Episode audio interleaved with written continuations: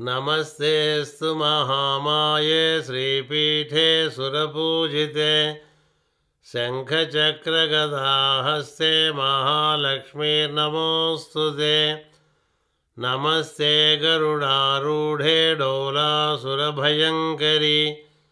सर्वपापहरे देवी महालक्ष्मीर्नमोऽस्तु ते। सर्वज्ञे सर्ववरदे सर्वदुष्टभयङ्करी सर्वदुःखहरे देवी महालक्ष्मीर्नमोऽस्तु ते। सिद्धिबुद्धिप्रदे देवी भुक्तिमुक्तिप्रदायिनी मन्त्रमूर्ते सदा देवी महालक्ष्मीर्नमोऽस्तु ते।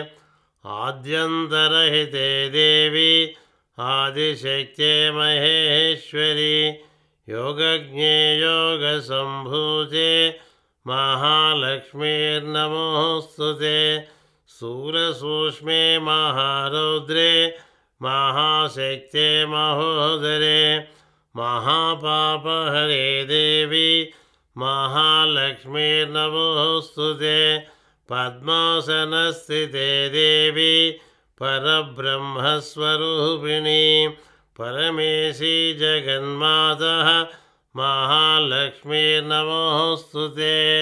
श्वेताम्बरधरे देवी नानालङ्कारभूषिते जगत्स्थिते जगन्मातः महालक्ष्मीर्नमोऽस्तु ते